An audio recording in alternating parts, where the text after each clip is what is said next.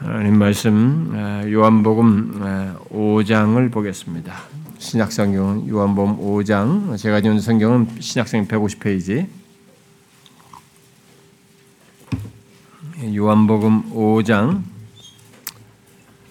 어, 뭐 제가 조금 언급할 구절은 뭐 19절 20절인데요. 일단 19절부터 24절을 읽고 어, 제가 중간에 인용할 것들을 여러분들이 조금 설명을 필요로 하는 인용구를 좀 참고 삼아서 미리 읽어봅시다. 19절부터 어, 24절 한 절씩 교독해서 읽어봅시다. 어, 그러므로 예수께서 그들에게 이르시되 내가 진실로 진실로 너에게 이르노니 아들이 아버지께서 하시는 일을 보지 않고는 아무것도 스스로 할 수 없나니 아버지께서 행하시는 그것을 아들도 그와 같이 행하느니라. 아버지께서 아들을 사랑하사 자기가 행하시는 것을 다 아들에게 보이시고 또 그보다 더 큰 일을 보이사 너희로 놀랍게 여기게 하실. 아버지께서 죽은 자들을 일으켜 살리심 같이 아들도 자기가 원하는 자들을 살리느니라. 아버지께서 아무도 심판하지 아니하시고 심판을 다 아들에게 맡기셨 이는 모든 사람으로 아버지를 공경하는 것 같이 아들을 공경하게 하려 하심이라. 아들을 공경하지 아니하는 자는 그를 보내신 아버지도 공경하지 아니하느니라. 내가 진실로 진실로 너에게 이르니 내 말을 듣고 또 나 보내신 이를 믿는 자는 영생을 얻었고 심판에 이르지 아니하느니 사망에서 생명으로 옮겼느니라. 여러분 뒤에 요한복음 17장 음, 어, 제가 중간에 인용해서 조금 언급을 설명을 할 내용인데요. 17장 어, 그 23절 어, 한 절만 어, 좀 봅시다. 다 같이 읽겠습니다. 23절 시작. 곧 내가 그들 안에 있고 아버지께서 내 안에 계시어 그들로 온전함을 이루어 하나가 되게 하려 함은 아버지께서 나를 보내신 것과 또 나를 사랑하심 같이 그들도 사랑하신 것을 세상으로 알게 하려 함이로소이다. 우리들이 이 주일 아침에 아, 연속적으로 살피고 있는 말씀은 예수 그리스도에 대한 말씀입니다. 아, 제가 서두에 반복적으로 얘기합니다만은 죄와 사망 아래 있는 모든 인간에게 가장 필요한 음, 음, 내용이 필요한 것이 예수 그리스도입니다. 또 누구든지 그 어, 사망과 죄 아래서 어, 구원을 얻고자 하려면 바로 이 예수 그리스도를 믿어야 합니다. 설사 믿는다 할지라도 또 신앙의 성숙과 깊이와 부유함과 어떤 확고함, 으로 나아가기 위해서는 바로 이 예수 그리스도를 아는 것과 깊이 관련되어 있습니다. 성경에 게시된 예수 그리스도와 관련된 내용은 너무나 많고 풍성해서 어, 우리가 문자적으로 기술된 것보다는 그것의 실체는 더 깊고 헤아리기 어려울 정도여서 우리가 다 그런 것들을 상세히 우리가 가지고 있는 이 제한된 이성과 이해력으로 다 헤아리지는 못하지만 일단 우리에게 계시로 주어진 내용 안에서 그 내용들을 하나씩 하나씩 살피고 있는 것입니다. 아, 지금 살피고 있는 것은 가장 뭐 우리가 서두의 초기의 내용입니다만은 예수 그리스도에 대한 계시된 내용 중에서 가장 어려운 부분을 우리가 지금 이제 예, 하고 있는데 바로 창세전의 그리스도에 대한 것입니다. 아, 지난 시간에 살폈던 아, 내용은 바로 예수 그리스도를 하나님의 아들로 말하는 것과 관련해서 왜 동일한 신적 본질을 가진 하나님인데 아버지로 얘기하면서 또 아들로 얘기하는가에 대해서 조금 얘기를 했습니다. 여러분들 중에 교회에 온 지 얼마 되지 않은 분들은 그냥 하나님을 아버지, 뭐 아들, 성령으로 믿고 있었는데, 약간 믿, 믿으려고 했는데, 뭐 성경이 아들이신 아들이신 것에 관련해서 뭐이 계시된 내용을 뭐 이렇게 이렇게 좀 더좀 뭐 깊이 어, 설명하는 걸 들으면서 생각지 않은 어, 그런 게 어, 혼란을 겪는다, 뭐 어려움을 겪는다라는 사람도 아마 있는 것으로 보여집니다.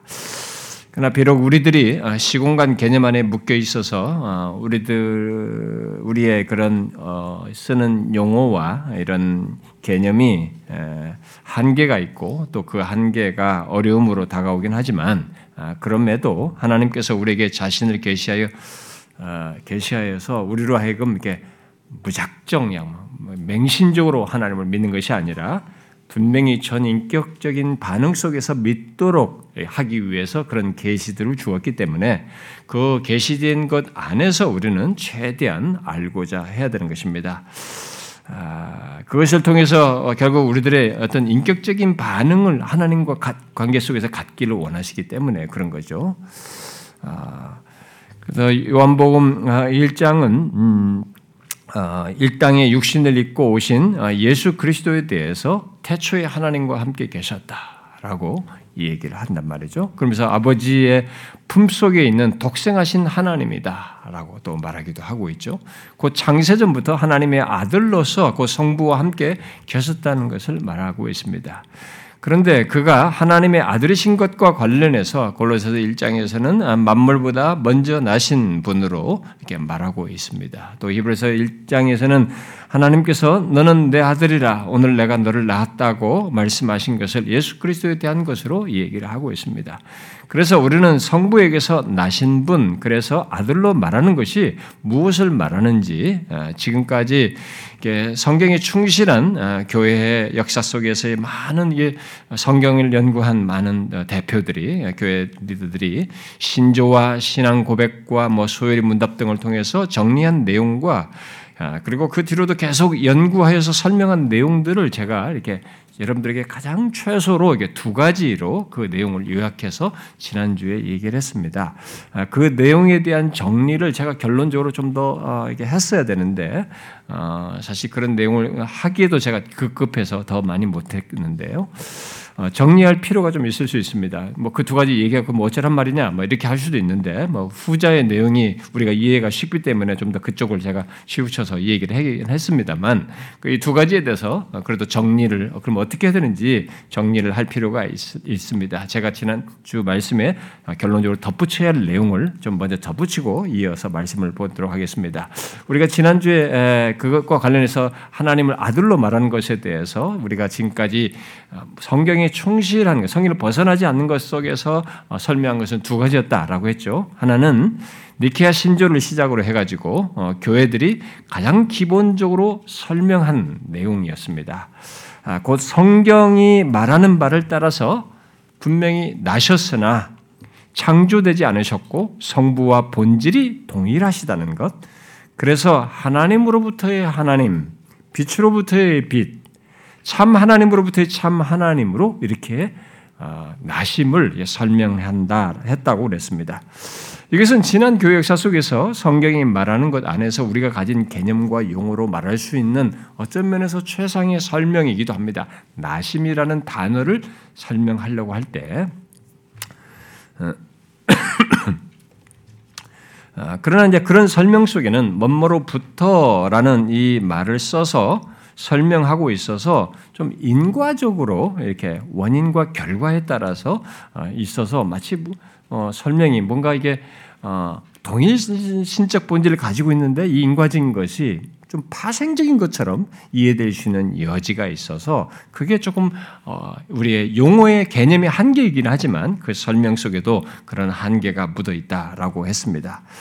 아, 근데 실제로는 그런 의미가 아니죠. 어, 그, 그 하나님 아들, 하나님의 아들의 실제 내용은 그런 의미가 아니라는 것을 아무리 말을 하도 이 나심을 그렇게 설명을 했을 때는 성부를 성자의 존재 원인으로 여겨서 성자를 성부로부터 시작된 존재이고 파생되는 존재로 생각할 수 있는 여지가 이 표현상에 있는 겁니다. 그쪽에. 아, 물론 우리는 그 표현이 전혀 그런 의미가 아니라고 어, 생각을 정리해서 믿을 수 있습니다. 그러나 일단 그런 표현들 속에는 그런 한계와 위험이 있다라고 했어요.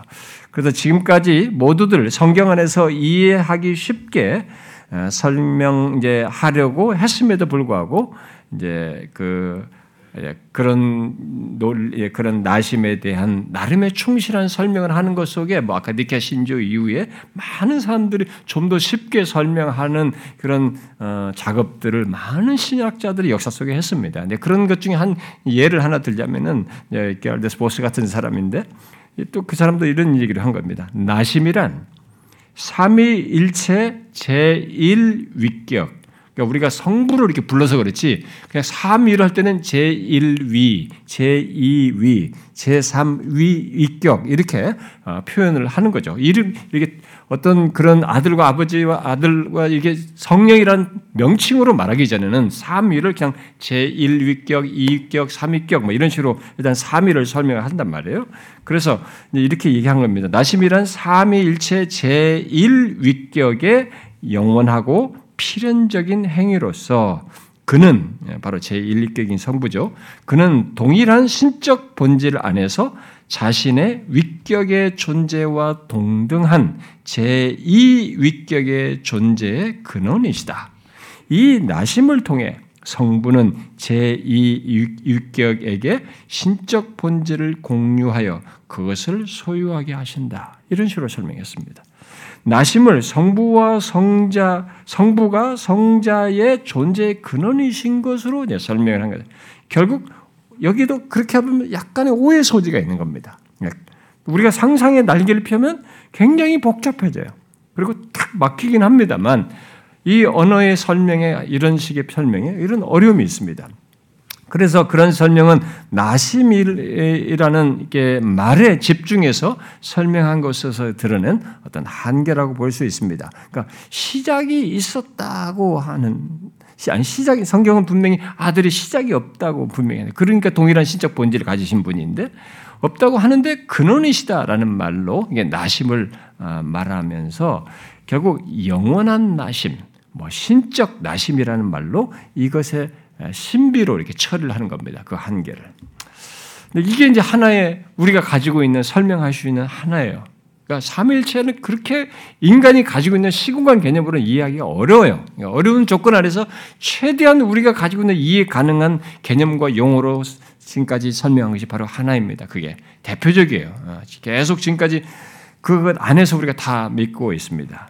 그런데 또 다른 설명이 있다고 말했죠. 아, 그것은 아들의 나심, 아들을 나심으로 또 성령을 나오심으로 말한 이런 성경의 표현은 뭐 실제로 뭐가 어디에 태어난다 이런 개념이 아니라 아버지와 아들을 이렇게 용어를 썼을 때는 아버지와 아들의 관계를 말하는 것처럼 삼위 하나님께서 자신의 존재적인 속성인 사랑 안에서 서로의 관계를 맺기로 하신 것을 나심, 나오심으로 표현한 것이다. 그러니까 나심과 나오심은 관계를 얘기하는 것이다.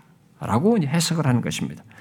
그래서 결국 나심과 나오심을 그, 어, 그저 서로의 관계를 그런 표현으로 말하는 것으로 이해하여서 어, 이 모든 것을 이렇게 극복해내는 이것이 하나의 해석이에요. 이렇게 이해를 하게 되면 아들을 설명하는 것에서 이게 어, 보였던 것 같은 어떤 한계와 오해의 여지가 싹 제거돼서 굉장히 쉽습니다.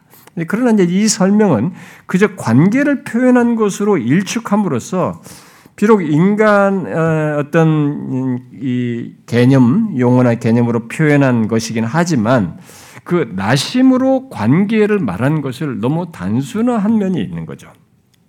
비록 우리가 다 헤아리지 못할 사실이긴 하지만 그 말로서 아버지와 아들을 말하는 어떤 내용이 있을 수 있는데 그것을 이 관계라는 말로 딱 일축해버리는 격이 되는 것입니다. 그러나 분명 이제 우리는 정리할 수 있겠죠. 이런 그런 한계들을 가지고 있다는 걸 말을 하면서 분명 나심과 나오심은 어, 삼위 하나님 사이에서 서로의 정체성을 우리에게 계시하여 알게 하시는 것이 분명하고 그런 말로서 또 서로의 관계를 말하고 있는 것은 분명합니다. 그것이 어떻게 있게 되었는지는 영원한 신비로 남아 있습니다. 우리가 영광스러운 하나님 앞에 장차 서게 됐을 때 그런 것에 대한 이해를 주께서 열어주신 것을 알게 하시겠습니다만은 우리는 이런 사실을 그런 한계를 기억하고 그 무한한 영원한 신비를 인지하고 이런 정도 안에서 두 개의 설명을 다 두 개의 설명을 다 유념할 필요가 있는 것입니다. 그리고 이런 데 설명을 따라서 우리는 성부, 성자, 성령 어, 하나님에 대해서 이렇게 그 말할 수 있습니다. 삼위 하나님 사이에서 아버지는 아들에 대하여 아버지로서 성부 하나님의 독특한 위격적 속성을 가지시고 또 아들은 아버지에게 아들로서 하나님의 아들이라는 독특한 위격적 속성을 가지시며 성령은 아버지께로부터 나신 그 아버지와 아들의 영으로서의 독특한 위격적 속성을 가지신다는 겁니다. 우리에게 계시해 준 내용을 가지고 말하면 그렇게 정리할 수 있는 것입니다. 그렇게 삼위 하나님은 상호 관계 속에서 각자의 위격적인 정체성을 가지시는데 비록 우리가 그 관계 속의 정체성이 어떻게 있게 되는지는 알지 못하지만 삼위 하나님이 사랑이시다. 예? 하나님은 사랑이시다라고 말했잖아요. 이렇게 사랑이시다라고 계시한 것과 또 창조와 이 우리를 구원하시는 이 구원 역사에서 각자를 나타내시는 것을 통해서 우리는 추측할 수 있습니다. 이 계시된 걸 통해 어느 정도 알게 되는 거죠. 사랑은 이미 말했다시피 대상을 전제하는 것입니다. 그리고 결국 관계를 전제하는 것이죠. 그렇기 때문에 삼위 하나님은 자신의 존재의 본질적인 속성인 바로 그 사랑 안에서 자발적으로 그런 구별의 정체성을 가졌다는 것을 생각할 수 있는 것입니다. 요한 1서 4장 같아서 이미 인용해서 말했잖아요. 또 요한복음이라든가 요한복음에서 그런 사실을 많이 이제 뒷받침해서 말해주고 있죠. 또 우리들은 삼위 하나님 곧 아버지와 아들 성령을 창조와 구속의 역사 속에서 자신을 구별하여서 계시해 주신 것이 있기 때문에 이 계시해 준 것 가지고 그것을 알 수가 있죠. 지금 우리가 살피고 있는 예수 그리스도 그가 하나님의 아들이신 것을 하나님의 아들로 계시해 주신 것을 통해서 우리에게 알게 되는 것입니다.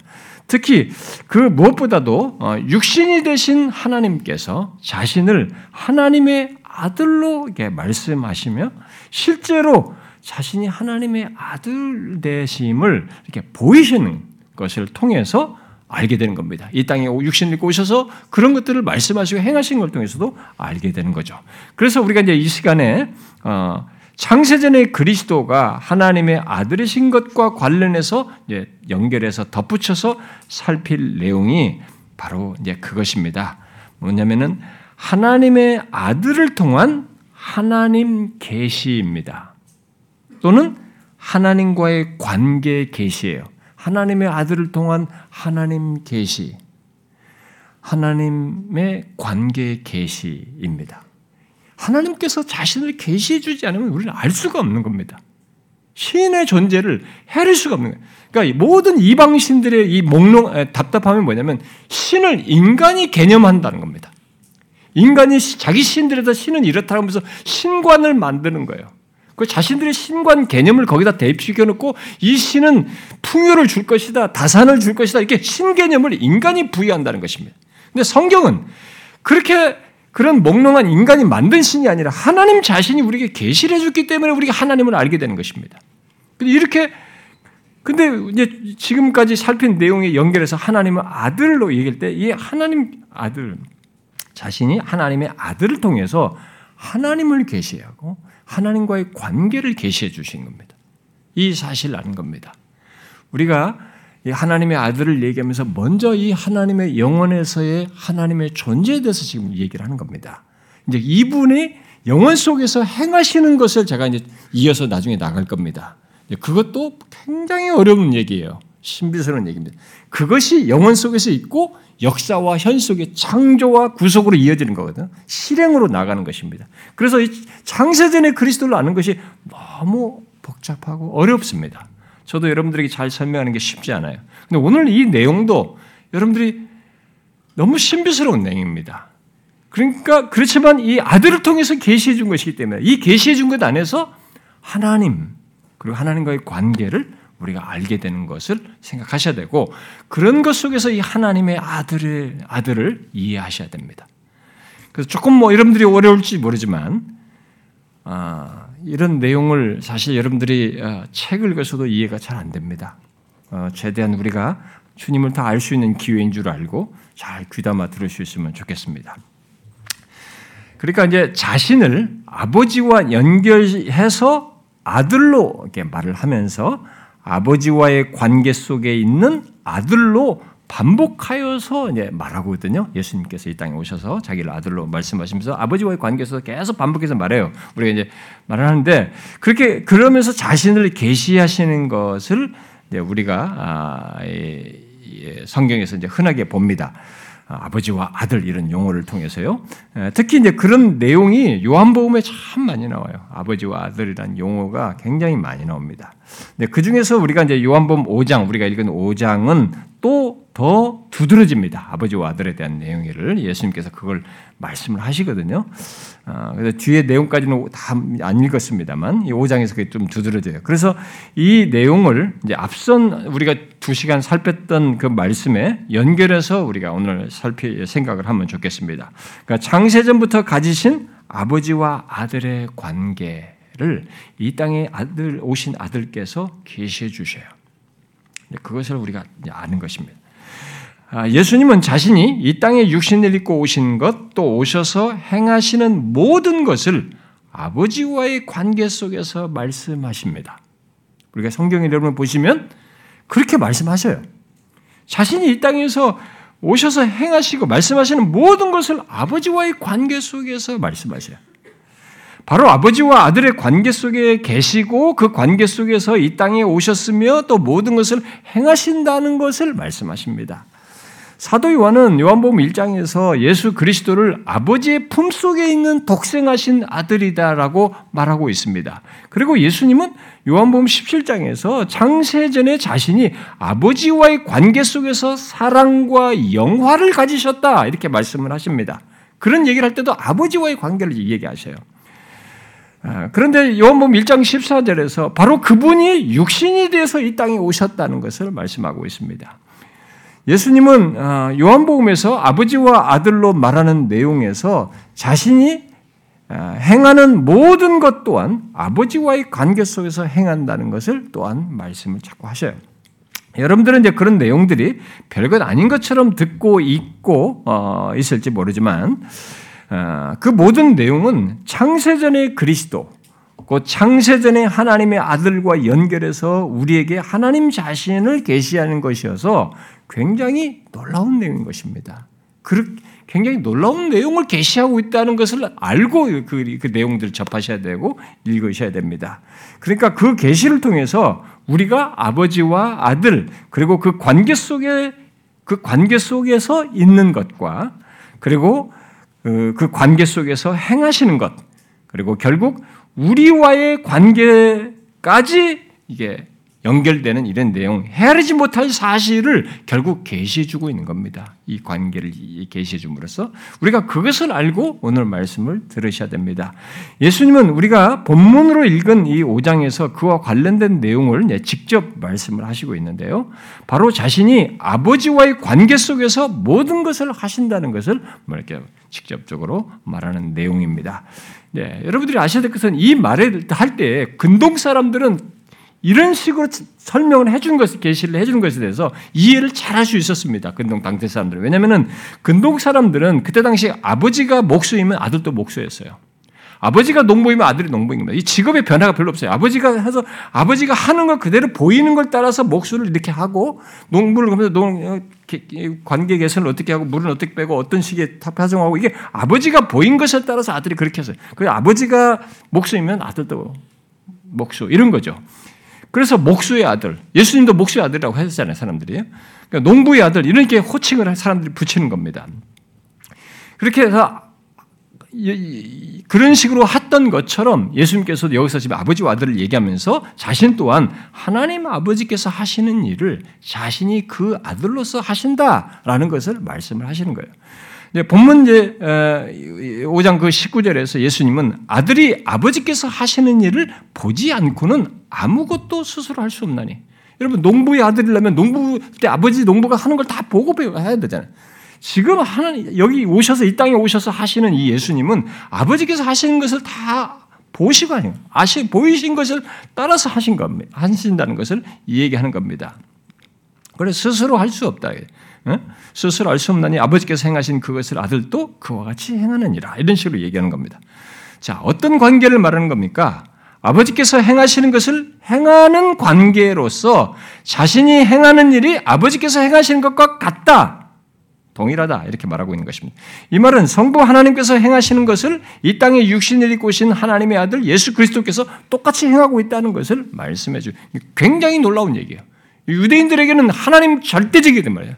모세에게 나타나셨고 이스라엘을 200만이 넘는 그들을 갖다가 이집트에서 출애굽시켜 가지고 기적을 바다를 쪼개고 이렇게 해서 광야를 지나서 40년을 광야에서 먹이고 가난을 입성시킨 하나님이에요. 그 하나님이 그 하나님과 지금 동일한 일을 하시는 동일한 하나님이 아버지와 아들이다 이렇게 말하고 있는 것입니다. 그러니까 굉장히 놀라운 얘기를 하는 거죠.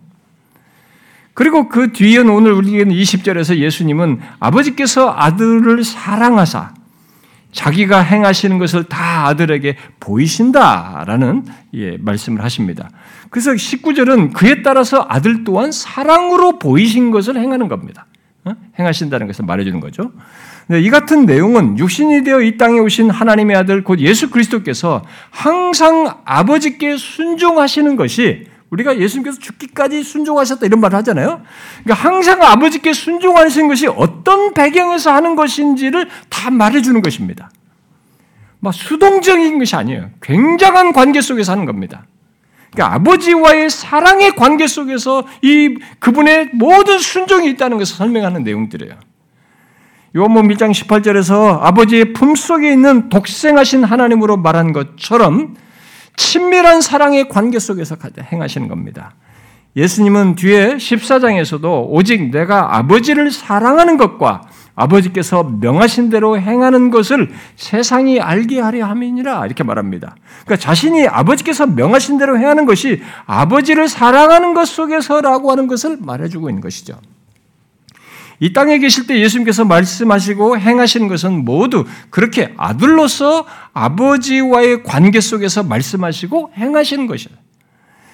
이런 예수님의 말씀, 하나님의 아들의 자기 계시는 아버지와 아들의 관계가 어떤 것인지를 우리에게 말해주는 것입니다. 아버지는 아들을 사랑하고 자기가 행하시는 것을 또 아들에게 보이시고 아들은 아버지를 사랑하여 자기에게 보이신 것, 명하신 것을 행하시는 그런 관계라고 하는 것을 말해주고 있는 것입니다.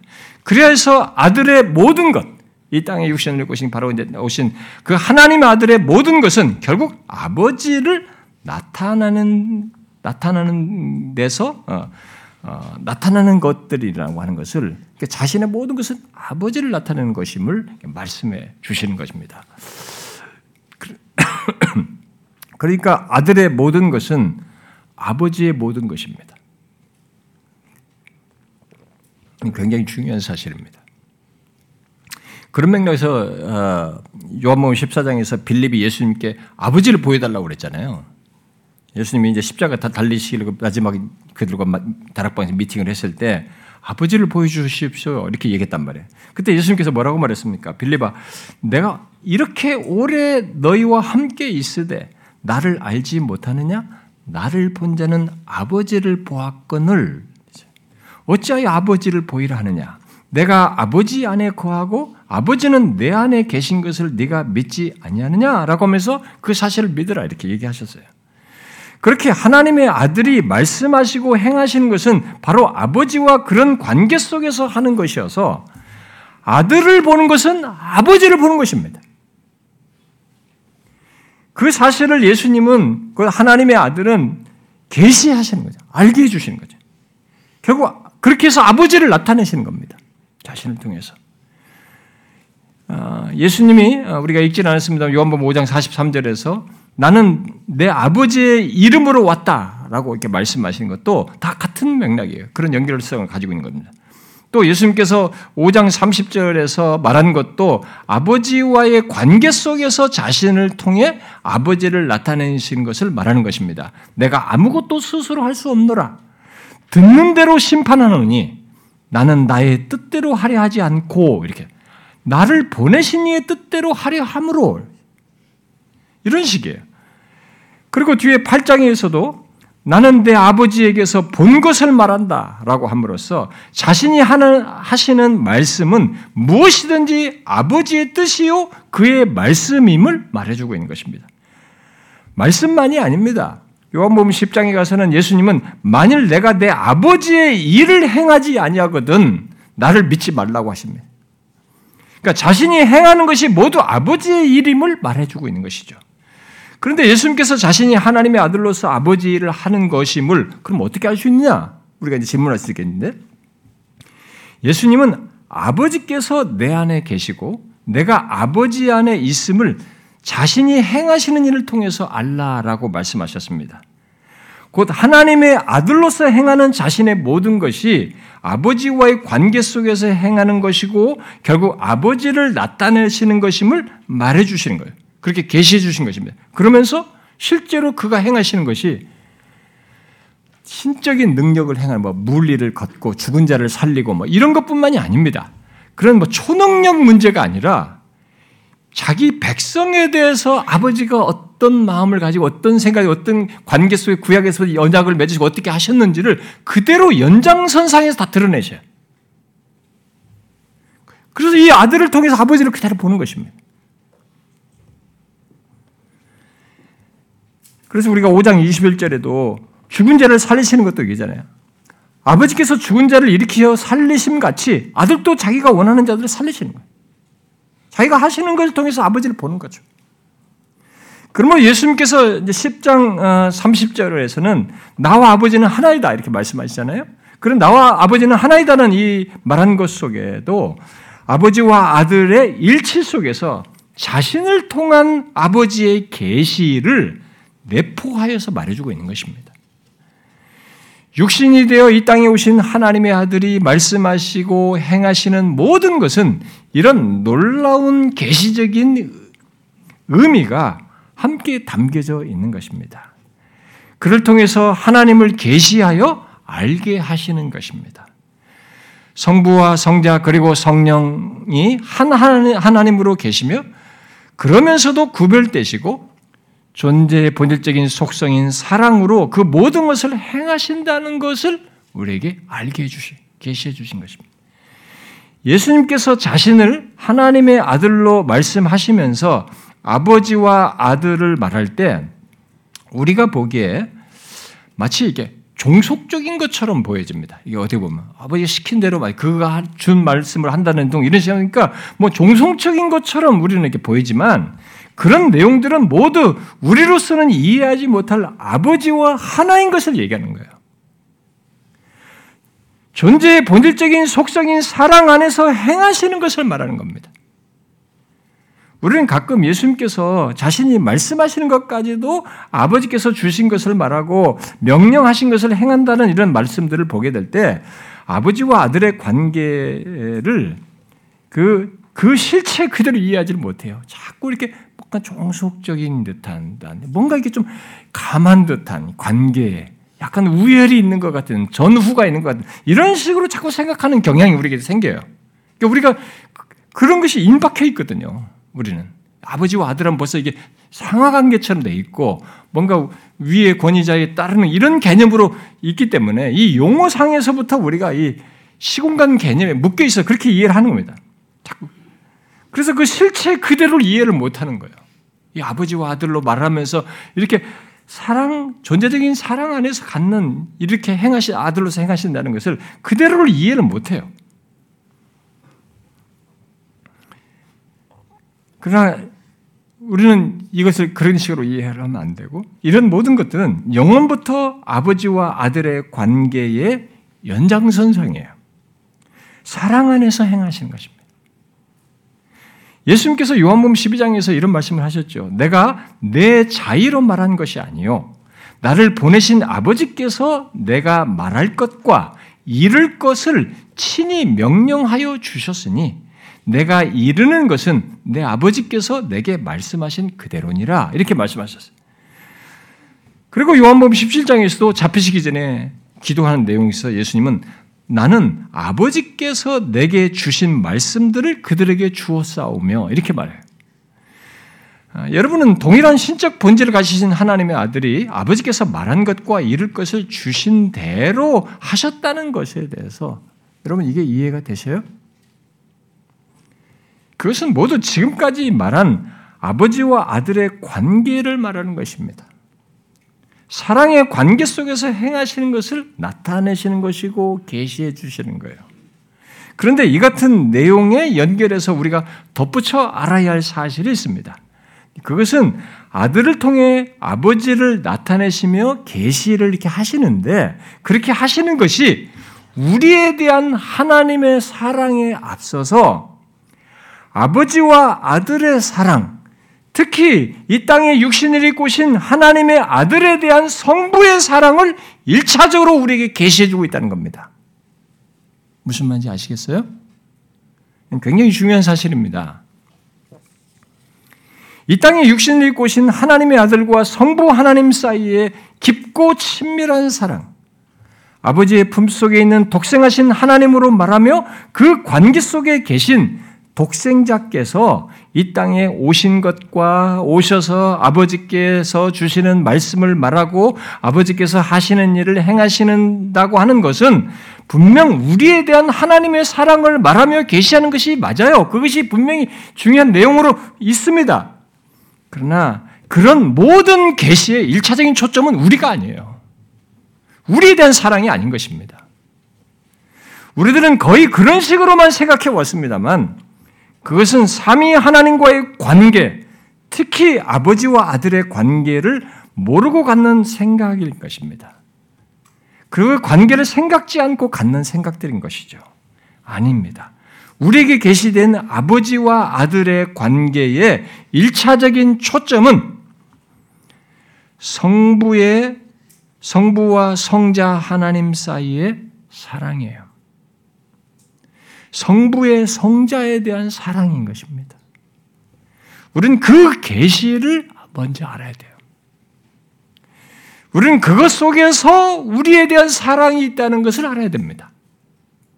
그것 속에서 하나님께서 우리에 대한 사랑이 드러나는 것입니다. 우리들 대부분은 아니 거의 다 요한복음 1장 18절에서 말한 사실 곧 아버지의 품속에 있는 독생하신 하나님으로 말한 것보다 우리는 3장 16절을 더 좋아합니다. 하나님이 세상을 이처럼 사랑하다. 결국 나를 사랑하셨다는 것이 더 우리에게는 우선적이고 더 마음이 가요 거기에.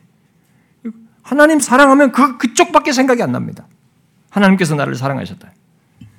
그래서 비교적으로 3장 16절을 1장 18절에서 말한 그 하나님과의 관계, 사랑의 관계보다는 먼저 생각합니다, 우리는.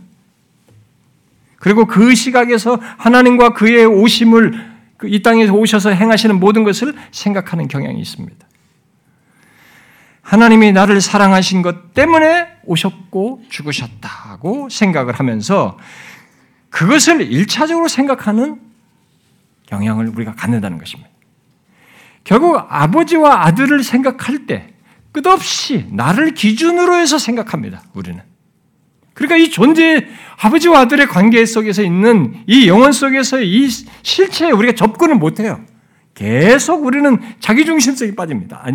내 주관적인 게 빠져요. 그러니까 하나님의 존재와 그, 그가 행하신 모든 것까지 우리는 계속 그 관점에서 이해를 하게 되는 거죠.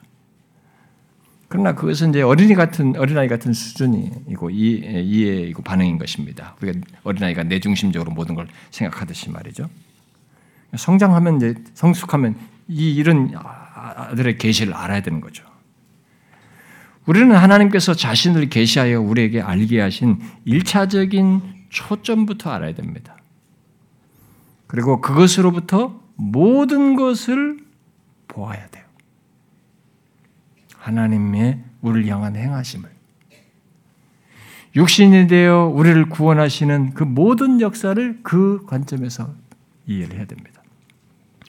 그것은 아버지와 아들의 깊은 사랑 속에서 있게 된 것들입니다. 우리에 대한 모든 것은 아버지와 아들의 깊은 사랑 속에서 있게 된 것입니다. 창세전부터 가지신 사랑의 관계에서 하나님의 아들은 바로 그 관계 속에서 육신이 되신 것입니다. 죄와 사망 아래 있는 이 세상 바로 우리를 구원하기 위해서 그 사랑 관계 속에서 육신이 되신 거예요.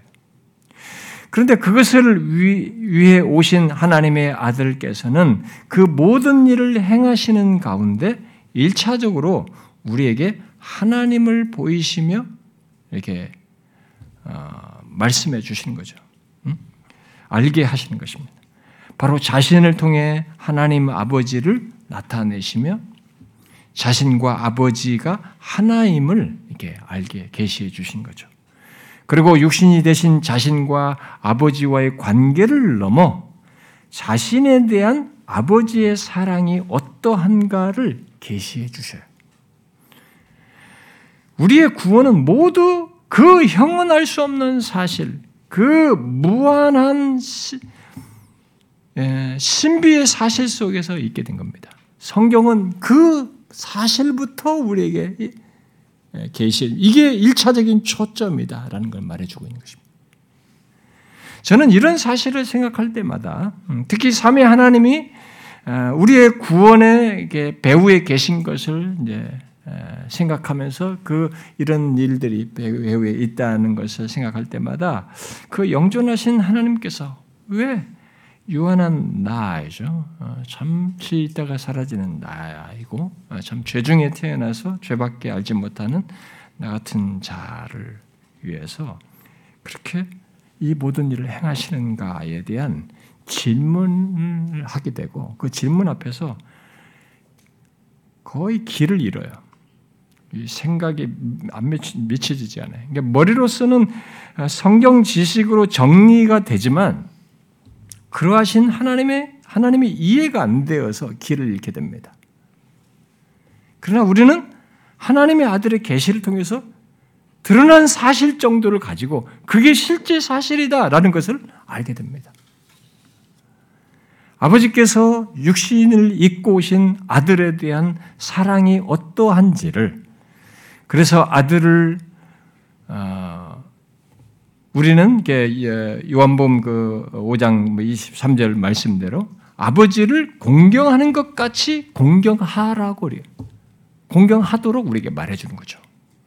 5장 23절 있잖아요. 예, 모든 사람으로 아버지를 공경하신 것 같이 아들을 공경하려 하려 그러죠. 예, 아버지와 동일하게 공경을 받는 경배받을 분이신 것을 우리에게 아, 하나님께서 이렇게 드러내신 거예요. 아들을 통해서. 아버지 아들 사랑에 대한 증거인 거죠.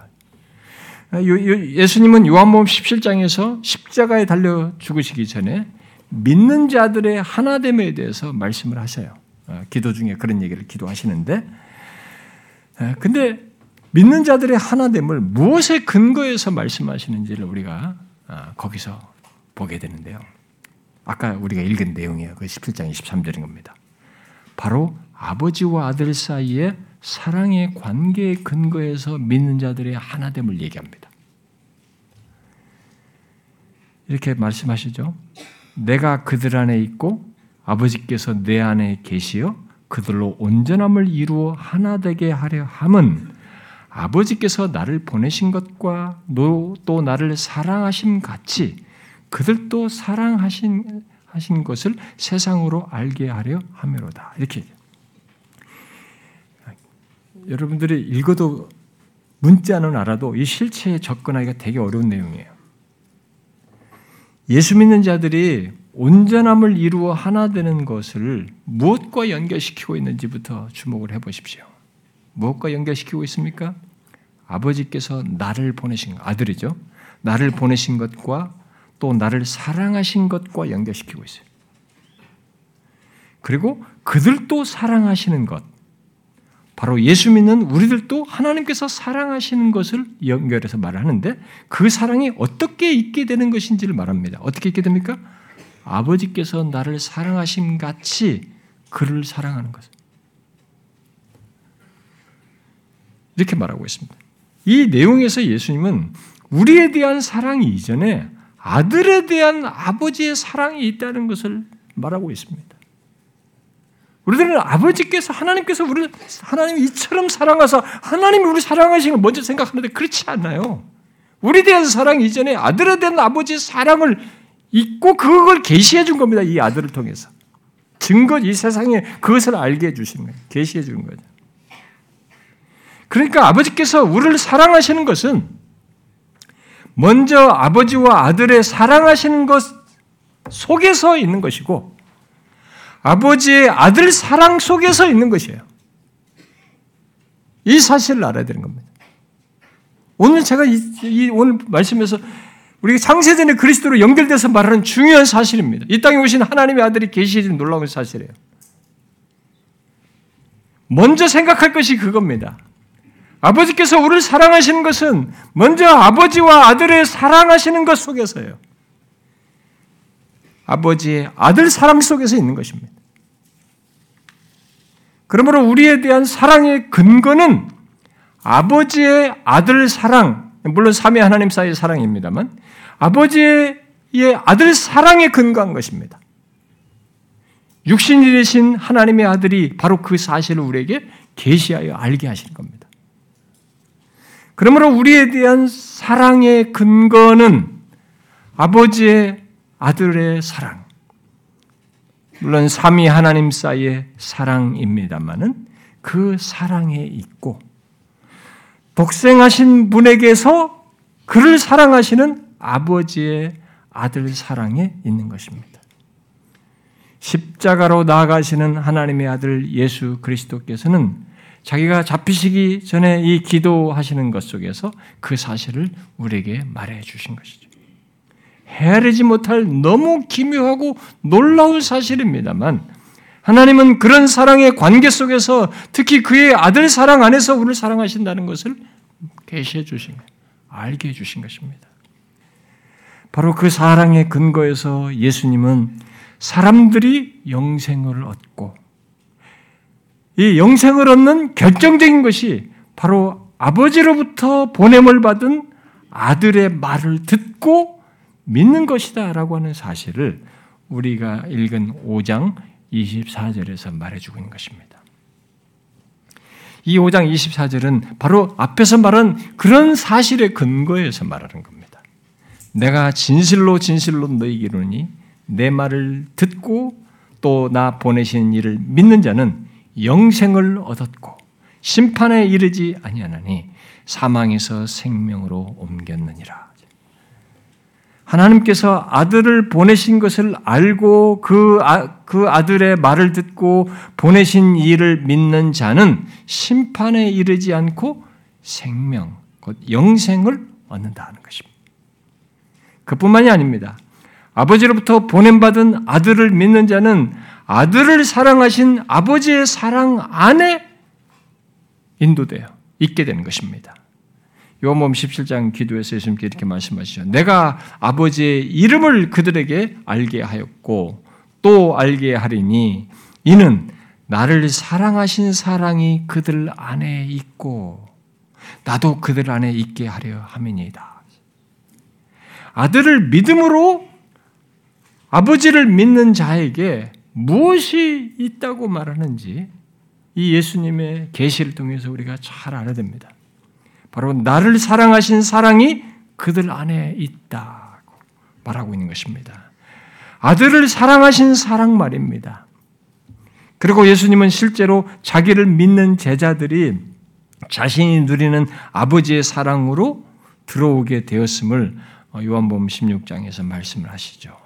너희가 나를 사랑하고 또 내가 하나님께로부터 온 줄을 믿었으므로 아버지께서 친히 너희를 사랑하심이라. 하나님의 아들 예수 그리스도를 사랑하고 그가 하나님으로부터 온 줄을 믿었을 때 그들은 아버지의 사랑을 받게 되었습니다. 이런 사실은 우리들이 그냥 하나님의 사랑을 받는 것이 아니라는 것을 말해주는 것입니다.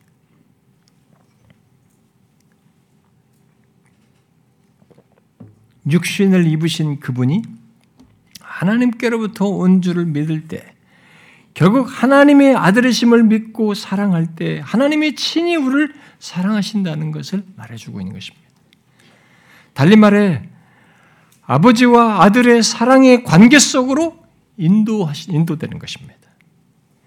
이것은 예수를 믿으면 하나님의 사랑을 받는다라고 대충 말하는 것이 아닙니다. 아버지가 아들을 사랑하신 그 사랑으로 인도하는 것을 얘기하는 것입니다. 그래서 아들을 믿는 자는 영생을 얻을 뿐만 아니라 그 영원하신 하나님, 곧 아버지와 아, 아들의 사랑의 관계 속으로 인도되어 인도되어서 영원히 사랑받는 자가 되는 것입니다. 여러분 예수님께서 계시해 준 이 실체에 우리가 접근해야 됩니다. 너무 우리들이 예수를 예수 믿어서 이 세상에서 잘 먹고 잘 살고 복 받고 구원받는 이렇게 생각하니까 이 예수 믿는 것이 무엇인지 이 속에 무엇이 담겨 있는지 이 구원의 실체가 무엇인지 충분히 접근이 안 되는 거예요. 이런 실체를 우리가 모르려니까 구원도 가볍고 예수 믿는 것도 너무 가벼운 것입니다. 선택 가능한 거죠. 오늘 기분 나빠? 하나님 앞에 안 나가. 누가 나한테 힘들게 했어? 나 교회 안 나가. 신앙생활 안 해. 그러니까 전혀 모르는 겁니다. 이 사람들이. 예수 믿는 것이 무엇인지 몰라요. 구원이 무엇인지를 모르는 겁니다. 하나님의 아들을 믿는 것이 무엇인지를 모르는 겁니다. 그것은 영생을 얻는 것이에요. 하나 아버지와 아들의 사랑의 관계 속으로 인도돼서 영원히 사랑받는 자가 되는 것입니다. 이것은 우리가 얻게 될 구원, 곧 영생과 하나님의 사랑 안에 있게 되는 것을 추적해 올라가게 되면 그 근원이, 그 근원이 창세전부터 가지신 삼위 하나님의 사랑, 특히 아버지와 아들의 사랑의 관계로까지 거슬러 올라간다는 사실까지 우리에게 계시해 주는 거예요. 굉장한 얘기. 그래서 에베소서 1장이 진짜 사실이에요. 창세전에 우리 택하시고 사랑하시고 이, 이 내용이 정말 사실인 겁니다. 여러분들이 지금 아들을 믿음으로 영원히 하나님의 사랑을 받는 자가 되었습니까? 여러분은 그런 자가 된 것을 정확히 알고 있습니까? 특히 자신이 아들을 믿음으로 영생을 얻고 아버지와 아들의 사랑의 관계 속에 인도되어 영원히 사랑받는 자 된 것의 근원을 알고 있습니까? 여러분들은 이런 것을 생각해 보셨습니까? 예수 믿어 하나님의 사랑을 받고 아버지와 아들의 관계 속에 인도되는 것이 장세전의 삼위 하나님의 사랑, 특히 아버지와 아들의 사랑으로부터라는 것을 아, 생각해 보셨어요? 여러분, 우리의 구원과 구원받은 자신을 생각할 때 우리가 먼저 생각할 것은 그것입니다. 삼위 하나님의 영원한 사랑의 관계가 있었다는 것, 있다는 것. 그리고 아버지의 아들 사랑 안에서 영생과 사랑으로 인도되는 것이 있게 되었다는 것. 우리가 지금 하나님의 사랑을 받는 자가 된 것은 모두 그런 놀라운 배경 속에 있게 된 것이라는 것. 그걸 알아야 되는 것입니다. 그런 맥락에서 요한복음 3장 16절이든 요한일서 4장이든 이런 내용을 이해해야 되는 것입니다. 예수 믿는 우리는 아버지께서 사랑하시는 아들 안에서 아버지의 사랑으로 인도된 자들입니다. 바로 그것이 하나님의 아들을 말하면서 우리에게 계시해 주시는 사실이에요. 그러니까 이런 것을 생각하게 되면 과연 그 누가 이 크고 놀라운 사실을 헤아려 알 수 있겠어요? 그저 있게 된 사실을 알 뿐, 우리는 그 영원한 신비를 충분히 헤아리지 못합니다.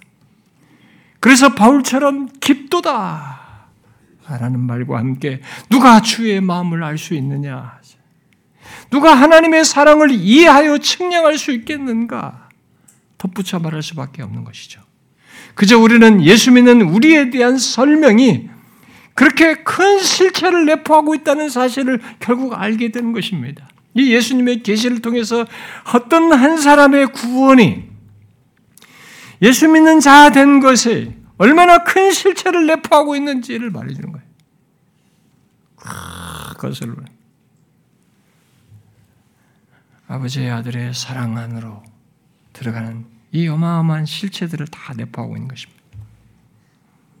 영원하신 하나님, 곧 영원부터 아버지와 아들과 성령으로 말씀하신 삼위 하나님과 관련되어 있고 그 하나님의 사랑과 관련되어 있어서 우리가 구원받은 사실이 그 정도로 크고 또 구원받은 자 된 것이 그 정도로 복되고 영광스럽다는 것을 말해 주는 것입니다. 우리는 그것을 알 뿐입니다. 우리가 성경에 게시된 하나님의 행동, 하나님의 존재와 그가 행하심에 대해서 조금 조금 더 게시된 걸 따라서 조금이라도 더 깊이 깊이 알면 알수록 우리는 예수 믿는 것이 얼마나 무한한 가치가 있는지, 이 땅에서 예수 믿는 자 된 것이 얼마나 엄청난 실체를 내포하고 있는지, 거기에 결론에 이르게 됩니다. 결코 가벼울 수가 없는 것입니다. 그래서 값싼 은혜를 유포하거나 대충 교회를 나와도 당신은 구원받았습니다라고 말하거나 대충 이렇게 값싼 은혜를 말하면서 적당히 신앙생활 해도 오케이 하고 그것이 참 신앙이라고 말하는 것이 다 이런 사실을 역류하는 겁니다. 이런 사실을 다 부인하는 것입니다. 이런 큰 실체 때문에 예수 믿는 것과 예수 믿는 자 된 것의 가치가 무한대로 올라가는 것입니다. 영원으로까지 장세전까지 거슬러 올라서 무한한 가치를 내포하는 것입니다. 하나님의 아들의 죽음의 가치뿐만 아니라 이 장세전의 삼위 하나님의 이런 모든 것이 결부되어 있어서 그 무한한 가치를 내포하는 것입니다. 그래서 예수 믿는 자 된 것과 구원이 값싸게 여겨질 수 없는 것입니다. 자기 주도적인 신앙생활이나 얄팍한 그런 종교 심리로 하나님을 믿으며 신앙생활할 수가 없는 것입니다. 이 세대가 그런 풍토가 만들어져 있고 오늘날 교회에는 그런 것들이 흔해 빠져 있지만 그렇지 않습니다. 예수 믿는 것과 믿는 자 된 것의 가치는 이렇게 삼위 하나님만큼 그 놀라운 사실, 그 하나님의 사랑이 관련돼 있어서 그 정도로 큰 사실이에요. 그걸 우리가 알고 살아야 되는 것입니다. 사랑하는 지체 여러분, 하나님의 계시를 정확히 아십시오. 이 땅에 육신을 꼬신 하나님의 아들이 계시해 준 이 무한한 사실을 아십시오. 저와 여러분이 이 땅을 몇십 년을 살지 모르지만 이 땅을 살고 우리가 이 땅에서부터 영생을 얻어 경험하는 것이 있고 하나님과의 관계 속에서 이 영생이라는 것을 경험하며 살지만 이 무한한 가치를 우리는 진짜로 확인하게 될 것입니다. 왜 영원토록 함께 하는 함께 살 수밖에 없고 하나님께서 그런 영광으로 우리를 이끌 수밖에 없냐면 이 삼위 하나님의 개입된 구원 때문에 그가 이렇게 하셔서 구원하신 것 때문에 그렇습니다. 그것 때문에 그 구원받은 자들의 존재와 삶이 영원토록, 영원토록 그의 복을 누려도 될 가치를 지니게 되는 것입니다. 저는 여러분들이 예수 믿는 자 된 것, 구원의 가치를 정확히 알고 거기에 상응한 진실한 반응을 갖기를 바랍니다. 이 아들의 계시를 통해서 이런 큰 실체가 나와 관련되어 있는 줄을 알고 그에 합당한 반응을 가질 수 있기를 바랍니다. 어설프고 자기 주도적이고 이기적이고 자기 중심적인 수준에서의 하나님을 믿는 그런 자가 되지 말아야 되는 거죠. 이런 은혜를 주신 하나님, 그분에게 세세토록 영광이 있기를. 감사와 찬양을 돌릴 수밖에 없습니다. 기도합시다.